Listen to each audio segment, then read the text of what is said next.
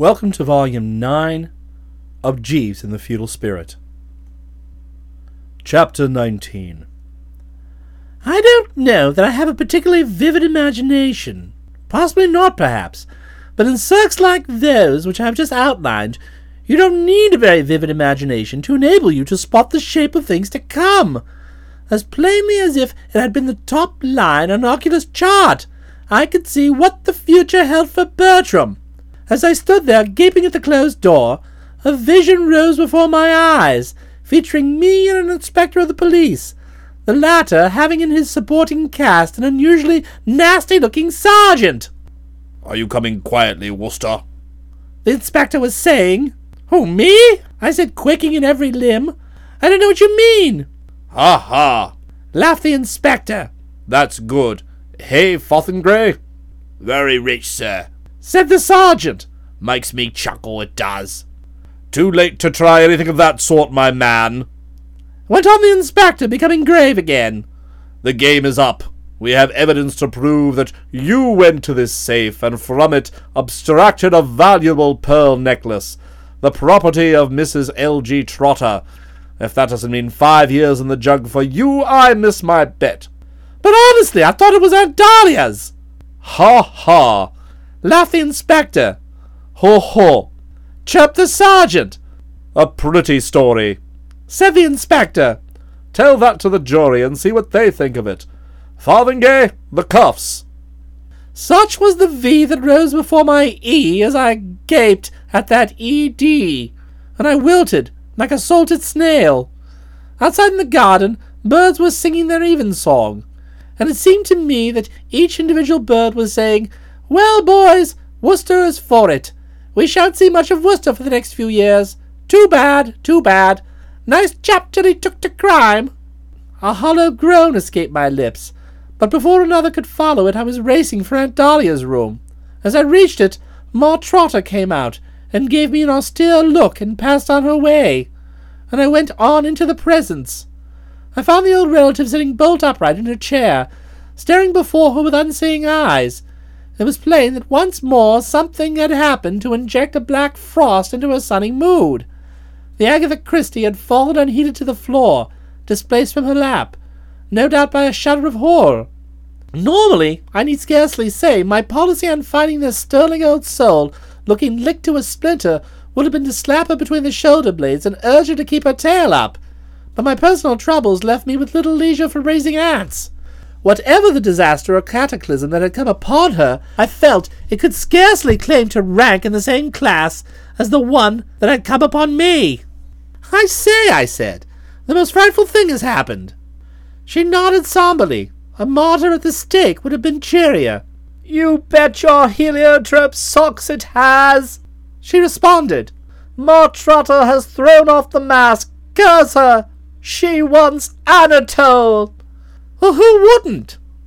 It seemed for a moment as if she were about to haul off and let a loved nephew have it on the side of the head, but with strong effort she calmed herself.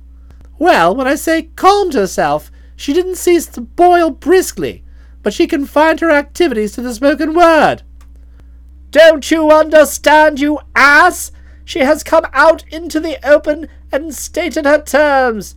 She says she won't let Trotter buy the boudoir unless I give her Anatole. It just shows how deeply my predicament had stirred me that my reaction to this frightful speech was practically nil. Informed at any other time that there was even a remote prospect of that superb disher up handing in his portfolio and going off to waste his sweetness on the desert air of the Trotter home, I should unquestionably have bleached and gasped and tottered. But now, as I say, I heard those words virtually unmoved. No, really? I say, listen, old flesh and blood. Just as I got to the safe and was about to restore the Trotter pearls, that chump, L.G. Trotter, most officiously shut the door foiling my aims and objects and leaving me in the dickens of a jam. I'm trembling like a leaf. So am I. I don't know what to do. I don't either. I search in vain for some way out of this, what the French call impasse. Me too. She said, picking up the Agatha Christie and hurling it at a passing vase. When deeply stirred, She's always inclined to kick things and throw things. At Totleigh Towers, during one of our more agitated conferences, she had cleared the mantelpiece in my bedroom of its entire contents, including a terracotta elephant and a porcelain statuette of the infant Samuel in prayer. I don't suppose any woman ever has had such a problem to decide. On the one hand, life without Anatole is a thing almost impossible. Here I am, stuck with this valuable pearl necklace, the property of Mrs. L.G. Trotter, and when it's lost, To contemplate on the other, is discovered, hues and cries will be raised, inspectors and sergeants sent for. And I must sell the boudoir, or I can't take that necklace of mine out of hock, so and I shall be found with what is known as hot ice on my person. ice. And you know as well as I do what happens to people who are caught in the possession of hot ice. Ice. She repeated and sighed dreamily. I think of those prawns and iced aspect of his. I say to myself that I should be mad to face a lifetime without Anatole's cooking. That sel d'agneau de Gacor, and that mignette, the petite duck, and those nonots del Mediterrane of Fenouil, and then I feel I must be practical. I've got to get that necklace back, and if the only way of getting it back is to sweet suffering soup spoons. She vociferated, if that's the word, anguish written on her every feature. I wonder what Tom will say when he hears Anatole is leaving. And I wonder what he'll say when he hears his nephew is doing a stretch at Dartmoor. Eh? A stretch at Dartmoor! Who's going to do a stretch at Dartmoor?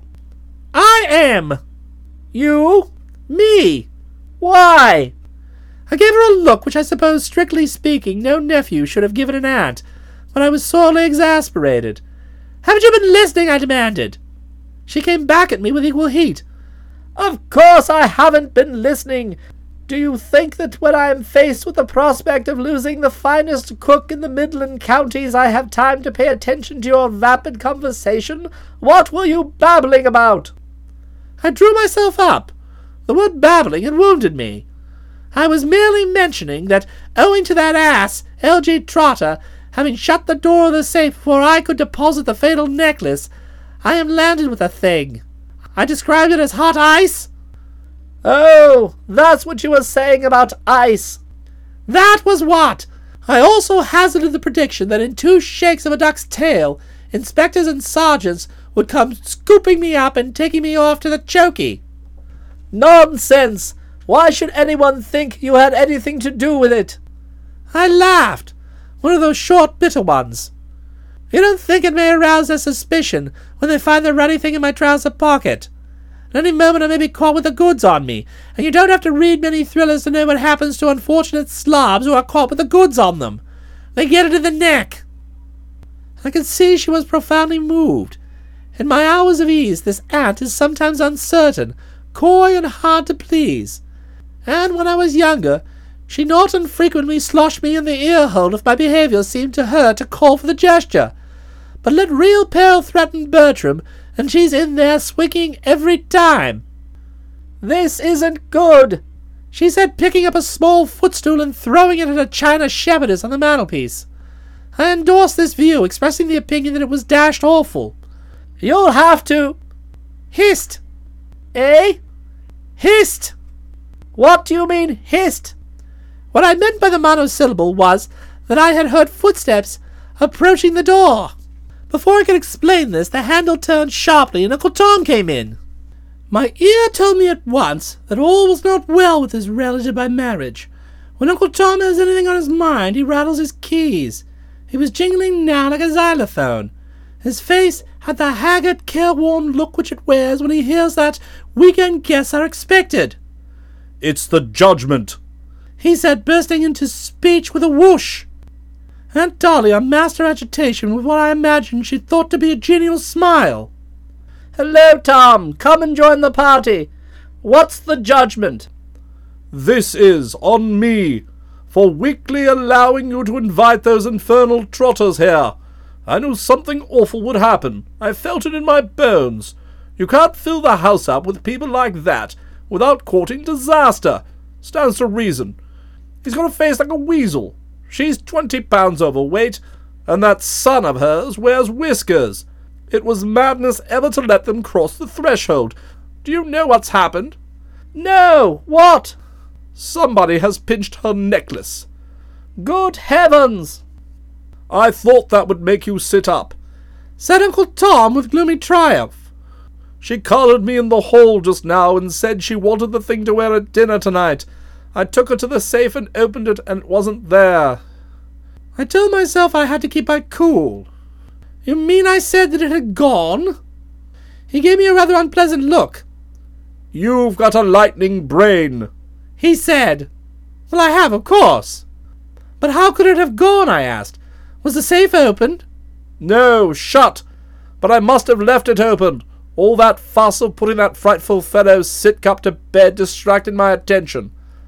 I think he was about to say that it just showed what happened when you let people like that into your house, but checked himself on remembering he was the one who had invited him. Well, there it is, he said. Somebody seems to have come along while we were upstairs, seen the safe door opened, and helped himself. The trotter woman is raising Cain. It was only my urgent entreaties that kept her from sending for the police then and there. I told her we could get much better results by making secret inquiries. Didn't want a scandal, I said, but I doubt if I could have persuaded her if it hadn't been that young Gorringe came along and backed me up. Quite an intelligent young fellow, that, though he does wear those whiskers. I cleared my throat nonchalantly. At least I tried to do it nonchalantly. Then what steps are you taking, Uncle Tom? I'm going to excuse myself during dinner on the plea of a headache, which I've got, I don't mind telling you, and go and search the rooms. It's just possible I might dig something up. Meanwhile, I'm off to get a drink. The whole thing has upset me considerably. Will you join me in a quick one, Bertie, my boy? I think I'll stick on here, if you don't mind, I said. And Dolly and I are talking of this and that. He produced a final obligato on the keys. Well, suit yourself, but it seems odd to me in my present frame of mind that anyone can refuse a drink. I wouldn't have thought it possible. As the door closed behind him, Aunt Dahlia expelled her breath like a death rattle. Golly, she said. It seemed to me the mot juste. What shall we do now, do you think? I queried. I know what I'd like to do. I'd like to put the whole thing up to Jeeves if certain fatheads had not let him go off on toots in London just when we need him most. He may be back by now. Ring for Seppings and ask. I pressed the bell. Oh, Seppings, I said as he entered. Has Jeeves got back yet? Yes, sir. Then send him here with all speed, I said. A few moments later the man was with us, looking so brainy and intelligent that my heart leapt up as if it beheld a rainbow in the sky. Oh, Jeeves, I yipped. Oh, Jeeves! Yipped Aunt Dahlia, dead heating with me. After you, I said. No, go ahead, she replied, courteously yielding the floor. Your predicament is worse than my predicament. Mine can wait. I was touched. Very handsome of you, old egg, I said. Much appreciated. Jeeves, your close attention, if you please. Certain problems have arisen. Yes, sir? Two in all. Yes, sir. Shall we call them Problem A and Problem B? Certainly, sir, if you wish. Then here's Problem A, the one affecting me. I ran through the scenario, putting the facts clearly and well. So there you are, Jeeves. Bend the brain to it. If you wish to pace the corridor, do so by all means. That will not be necessary, sir. One sees what must be done. I said I would be glad if he could arrange it so that two could. You must restore the necklace to Mrs. Trotter, sir. Give it back to her, you mean? Precisely, sir. But Jeeves, I said, my voice shaking a little, isn't she going to wonder how I've come to have my hooks on the thing? Will she not probe and question, and having probed and questioned, rush to the telephone and put in an order for inspectors and sergeants? A muscle at the side of his mouth twitched indulgently. The restoration would, of course, have to be accomplished with secrecy, sir. I would advocate placing the piece of jewellery in the lady's bedchamber at a moment when it was unoccupied, possibly while she was at dinner. But I should be at dinner too. I can't say excuse me and dash upstairs in the middle of the fish course. I was about to suggest that you allow me to attend to the matter, sir. My movements will be less circumscribed. You mean you'll handle the whole binge? If you will give me the piece of jewellery, sir, I shall be most happy to do so. I was overcome. I burned with remorse and shame. I saw how mistaken I had been in supposing that he had been talking through the back of his neck. Golly, Jeeves, that's pretty feudal. Not at all, sir. You solved the whole thing. Rem, what's that expression of yours? Rem acu tetigisti, sir. That's it. It does mean you put your finger on the knob, doesn't it? That is the rough translation of the Latin, sir. I am happy to have given satisfaction, but I did understand you to say that there was a further matter that is troubling you, sir. Problem B is mine, Jeeves, said Aunt Dahlia, who during this slice of dialogue had been waiting in the wigs, chafing a bit at being withheld from taking the stage. It's about Anatole. Yes, madam. Mrs. Trotter wants him. Indeed, madam. And she says she won't let Trotter buy the boudoir unless she gets him. And you know how vital it is that I sell the boudoir. Sweet spirits of Niter! cried the old relative passionately. If only there was some way of inserting a backbone into L.G. Trotter and making him stand up to that woman and defy her. There is, madam. Aunt Dahlia leaped about a foot and a quarter. It was as though that calm response had been a dagger of oriental design thrust into the fleshy part of a leg. What did you say, Jeeves? Did you say there was? Yes, madam. I think it will be a reasonably simple matter to induce Mr. Trotter to override the lady's wishes. I didn't want to cast a damper over the proceedings, but I had to put in a word here. Frightfully sorry to have to dash the cup of joy from your lips, old tortured spirit, I said, but I fear that all this comes under the head of wishful thinking. Pull yourself together, Jeeves. You speak, what is it, airily? Airily or glibly, sir. Thank you, Jeeves. You speak airily or glibly of inducing L.G. Trotter to throw off the yoke and defy his considerably better half. But are you not too... Oh, dash it, I've forgotten the word. Sanguine, sir? That's it, sanguine. Brief with my acquaintance with these twain has been, I have got L.G. Trotter's number. His attitude towards Ma Trotter is that of an exceptionally diffident worm toward a sinewy Plymouth Rock or Orpington. A word from her and he calls up into a ball. So when do you get off with that simple matter to override wishes stuff? I thought I had him there, but no. If I might explain, I gather from Mr. Seppings, who has had opportunity of overhearing the lady's conversation, that Mrs. Trotter, being socially ambitious, is extremely anxious to see Mr. Trotter knighted, madam. Aunt Dahlia nodded. Yes, that's right. She's always talking about it. She thinks it would be one in the eye for Mrs. Alderman Blenkinsop. Precisely, madam. I was rather surprised. Do the nightbirds like him? Oh, yes, sir. A gentleman of Mr. Trotter's prominence in the world of publishing is always in imminent danger of receiving the accolade. Danger? Don't those bozos like being knighted? Not when they are of Mr. Trotter's retiring disposition, sir. He would find it a very testing ordeal. It involves wearing satin knee breeches and walking backwards with a sword between the legs. Not at all the sort of thing a sensitive gentleman of regular habits would enjoy, and he shrinks, no doubt, from the prospect of being addressed for the remainder of his life as Sir Lemuel. His name's not Lemuel. I fear it is, sir. Couldn't he use his second name? His second name is Gengulphus. Golly geez, I said, thinking of old Uncle Tom's Portarlington. There's some raw work pulled at the font from time to time, is there not? There is indeed, sir. Aunt Dahlia seemed perplexed, like one who strives in vain to put her finger on the knob. Is all this leading to something, Jeeves? Yes, madam. I was about to hazard the suggestion that were Mr. Trotter to become aware that the alternative to buying Milady's boudoir was the discovery by Mrs. Trotter that he had been offered a knighthood, and had declined it, you would find the gentleman more easily moulded than in the past, madam. It took Aunt Dahlia right between the eyes like a sock full of wet sand. She tottered and grabbed for support at the upper part of my right arm, giving it the dickens of a pinch.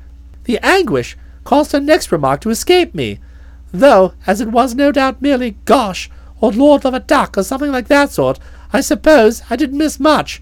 When the mist had cleared from my eyes and I was myself again, Jeeves was speaking. It appears that Mrs. Trotter several months ago insisted on Mr. Trotter engaging the services of a gentleman's personal gentleman, a young fellow named Warple, and Warple contrived to secure the rough draft of Mr. Trotter's letter of refusal from the waste-paper basket. He had recently become a member of the Junior Ganymede, and in accordance with Rule 11, he forwarded the document to the secretary for inclusion in the club archives. Through the courtesy of the secretary, I was enabled to peruse it after luncheon, and a photostatic copy of it is to be dispatched to me through the medium of the post. I think that if you were to mention this to Mr. Trotter, madam, Aunt Dahlia uttered a whoop similar in timbre to those to which she had been accustomed to emit in the old Quorn and Pytchley days when encouraging a bevy of hounds to get on the scent and give it both nostrils. We've got him cold! So one is disposed to imagine, madam. I'll tackle him right away! You can't, I pointed out. He's gone to bed. Touch of dyspepsia. Then tomorrow directly after breakfast, said Aunt Dahlia. Oh, Jeeves! Emotion overcame her, and she grabbed at my arm again. It was like being bitten by an alligator. Chapter 20 At about the hour of nine the next morning, a singular spectacle might have been observed on the main staircase of Brinkley Court. It was Bertram Wooster coming down to breakfast. It is a fact well known to my circle that only on very rare occasions do I squash in at the communal morning meal, preferring to chew the kipper or whatever it may be in the seclusion of my bedchamber. But a determined man can nerve himself to almost anything, if necessary, and I was resolved at all costs not to miss the dramatic moment when Aunt Dahlia tore off her whiskers and told a cowering L.G. Trotter that she knew all. It would, I felt, be value for money. Though slightly on the somnambulistic side, I don't know when I have felt more strongly that the lark was on the wing and the snail on the thorn and God in his heaven and all right with the world. Thanks to Jeeves's outstanding acumen, Aunt Dahlia's problems were solved, and I was in a position, if I cared to be rude enough, to laugh in the faces of any inspectors and sergeants who might blow in. Furthermore, before retiring to rest on the previous night, I had taken the precaution to recover the cosh from the old relative, and it was securely on my person once more. Little wonder that as I entered the dining room I was within an ace of bursting into song and piping as the linnets do, as I have heard Jeeves put it. The first thing I saw on crossing the threshold was Stilton wolfing ham. The next, Daphne Dolores Morehead finishing off her repast with toast and marmalade. Oh, Bertie, old man, cried the former, waving a fork in the friendliest manner. So there you are, Bertie, old fellow. Come in, Bertie, old chap, come in. Splendid to see you looking so rosy. His cordiality would have surprised me more if I hadn't seen in it a ruse or stratagem designed to put me off my guard and lull me into a false sense of security. Keenly alert, I went to the sideboard and helped myself with my left hand to the sausages and bacon, keeping the right hand on the cosh in my side pocket. This jungle warfare teaches a man to take no chances. Nice morning, I said, having taken my seat and dipped the lips into a cup of coffee. Lovely, agreed Morehead, who was looking more than ever like a dewy flower at daybreak. D'Arcy is going to take me for a row on the river. Yes, said Stilton, giving her a burning glance. One feels that Daphne ought to see the river. You might tell your aunt we shall not be back for lunch. Sandwiches and hard-boiled eggs are being provided. By that nice butler. By, as you say, that nice butler, who also thought it might run to a bottle of the best from the oldest bin. We shall be starting off almost immediately. I'll be going and getting ready, said the Morehead. She rose with a bright smile, and Stilton, full through he. W- she rose with a bright smile, and Stilton, full though he was of ham, bounded gallantly to open the door for her. When he returned to the table, he found me, rather ostentatiously, brandishing the cosh. This seemed to surprise him. Hello? He said, What are you doing with that thing? Oh, nothing, I replied nonchalantly, resting it by my plate. I just thought I'd like to have it handy. He swallowed a chunk of ham in a puzzled way, then his face cleared.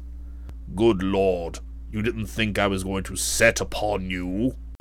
I said that some such idea had crossed my mind, and he uttered an amused laugh. Good heavens, no. Why, I look on you as my dearest pal, old man. Seemed to me that if yesterday's session was a specimen of the way he comported himself toward his dearest pals, the ones who weren't quite so dear must have a pretty thin time of it. I said as much, and he laughed again as heartily as if he had been standing on the dock at Vinton Street Police Court with his warship getting off those nifties of which convulsed all the sundry. Oh, that? He said, dismissing the incident with an airy wave of his hand.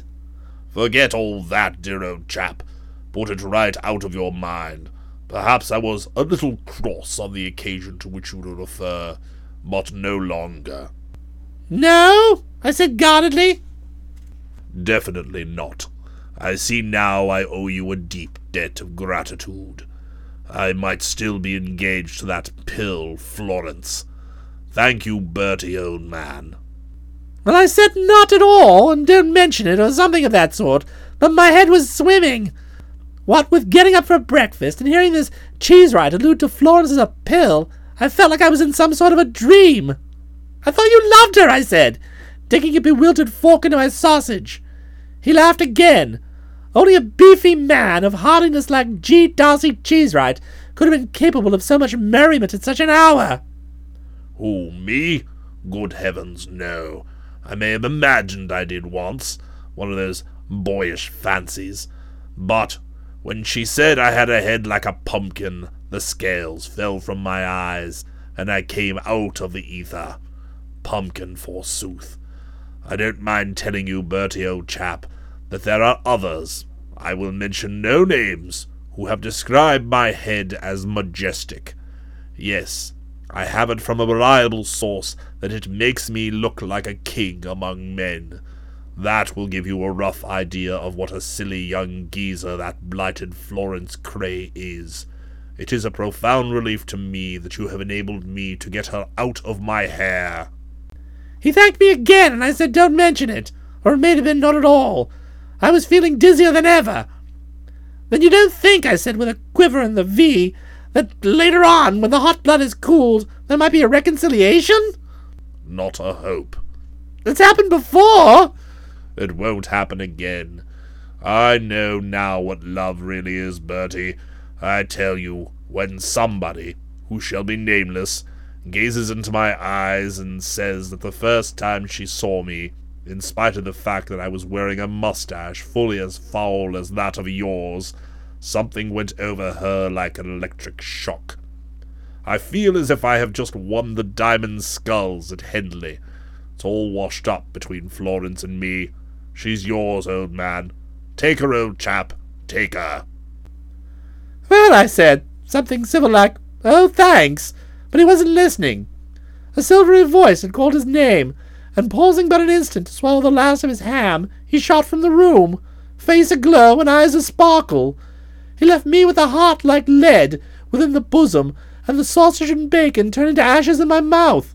This I could see was the end. It was plain to the least observant eye that G. D'Arcy Cheesewright had got it properly up the nose. Morehead Preferred was booming, and Craye Ordinaries down in the cellar with no takers.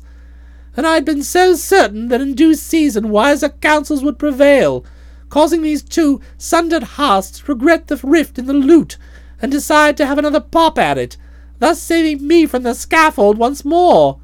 But it was not to be. Bertram was for it. He would have to drain the bitter cup after all. I was starting on a second installment of coffee. It tasted like the bitter cup when L.G. Trotter came in. The one thing I didn't want in my enfeebled state was to have to chew the fat with the trotters. But when you're alone in the dining room with a fellow, something in the nature of conversation is inevitable. So as he poured himself a cup of tea, I said it was a beautiful morning and recommended the sausages and bacon. He reacted strongly, shuddering from head to foot. Sausages? He said, Bacon? he said, Don't talk to me about sausages and bacon. My dyspepsia is worse than ever. Well, if he was prepared to thresh out the subject of his aching tum, I was prepared to lend a ready ear. But he skipped on to another topic. You married? He asked. I winced a trifle and said I wasn't actually married yet. And you won't ever be, if you got a morsel of sense. He proceeded and brooded darkly over his tea for a moment. You know what happens when you get married? You're bust. You can't call your soul your own. You become just a cipher in your home. I must say I was a bit surprised to find him so confidential to one who was, after all, a fairly mere stranger. But I put it down to dyspepsia. No doubt the shooting pains had robbed him of his cool judgment. Have an egg, I said, by way of showing him that my heart was in the right place. He turned green and tied himself into a lover's knot. I won't have an egg. Don't keep telling me to have things. Do you think I could look at eggs feeling the way I do? It's all this infernal French cooking. No digestion can stand up to it. Marriage. He said, getting back to the old subject.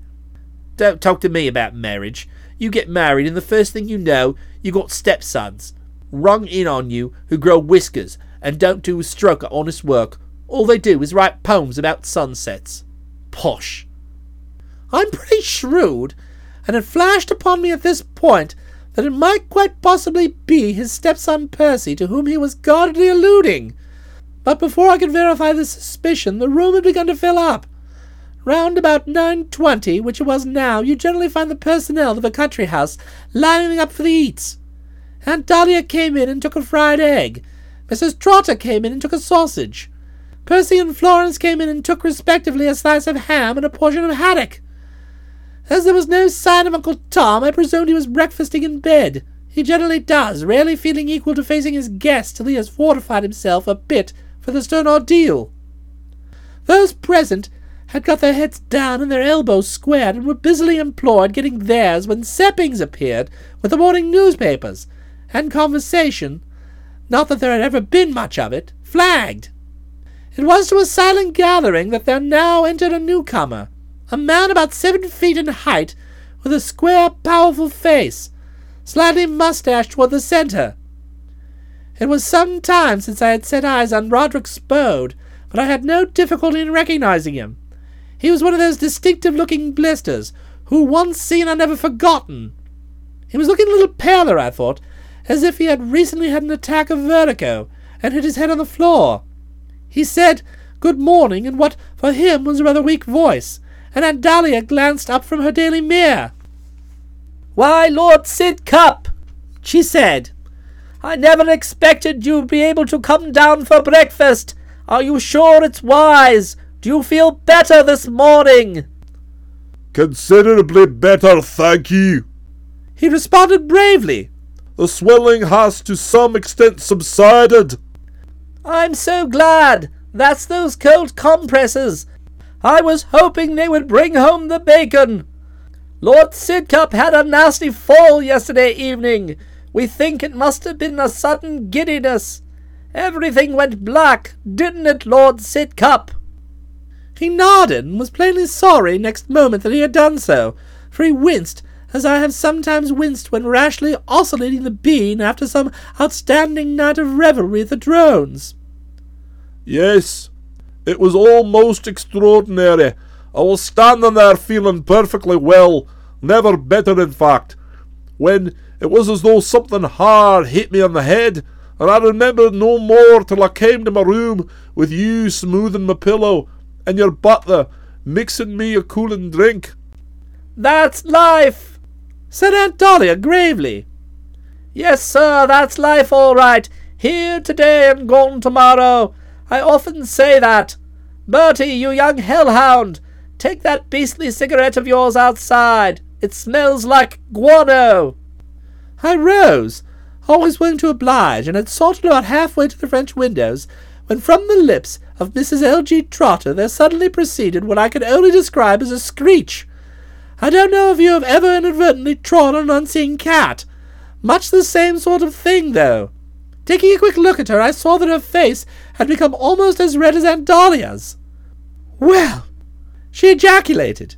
She was staring at the Times, which was what she had drawn in the distribution of the morning journals, in much the same manner as a resident of India would have stared at a cobra when he had found it nestling in his bathtub. Of all the... she said, and then the words failed her. L.G. Trotter gave her the sort of look the cobra might have given the resident of India who had barged in on the morning bath. I can understand now how he felt.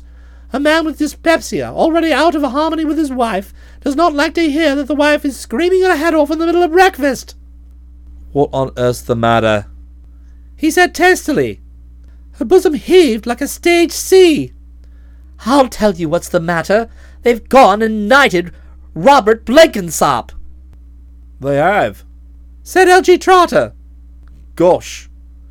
The stricken woman seemed to think gosh inadequate. Is that all you can say? It wasn't. He now said bagoom. She continued to erupt like one of those volcanoes which spills over from time to time and makes the neighboring householders think a bit. Robert Blenkinsop, Robert Blenkinsop, of all the iniquitous pieces of idiocy. I don't know what things are coming to nowadays. I never heard of such a. May I ask why you are laughing? Trotter curled up beneath her eye like a sheet of carbon paper. Not laughing, he said meekly, just smiling. I was thinking of Bobby Blenkinsop walking backwards, with satin knee breeches on. Oh? said Ma Trotter, and her voice rang through the room like that of a costermonger indicating to his public that he has Brussels sprouts and blood oranges for sale. Well, let me tell you that that is never going to happen to you if you are ever offered a knighthood, Lemuel. You will refuse it. Do you understand? I won't have you cheapening yourself. There was a crash. It was Aunt Dahlia dropping a coffee cup. I could appreciate her emotion. She was feeling precisely as I had felt on learning from Percy that the Worcester Dart sweep ticket had changed hands, leaving Stilton free to attack me with tooth and claw. There's nothing that makes a woman sicker than the sudden realization that somebody she thought she was holding in the hollow of her hand isn't in the hollow of her hand by a jugful. So far from being in the hollow of her hand, L.G. Trotter was stepping high, wide, and handsome, with his hat on the side of his head and I wasn't surprised that the thing had shaken her to her foundation garments. In the silence which followed, L.G. Trotter's response to his wifely ultimatum, it was, if I remember correctly, okay. Seppings appeared in the doorway. He was carrying a silver salver, and on this salver lay a pearl necklace.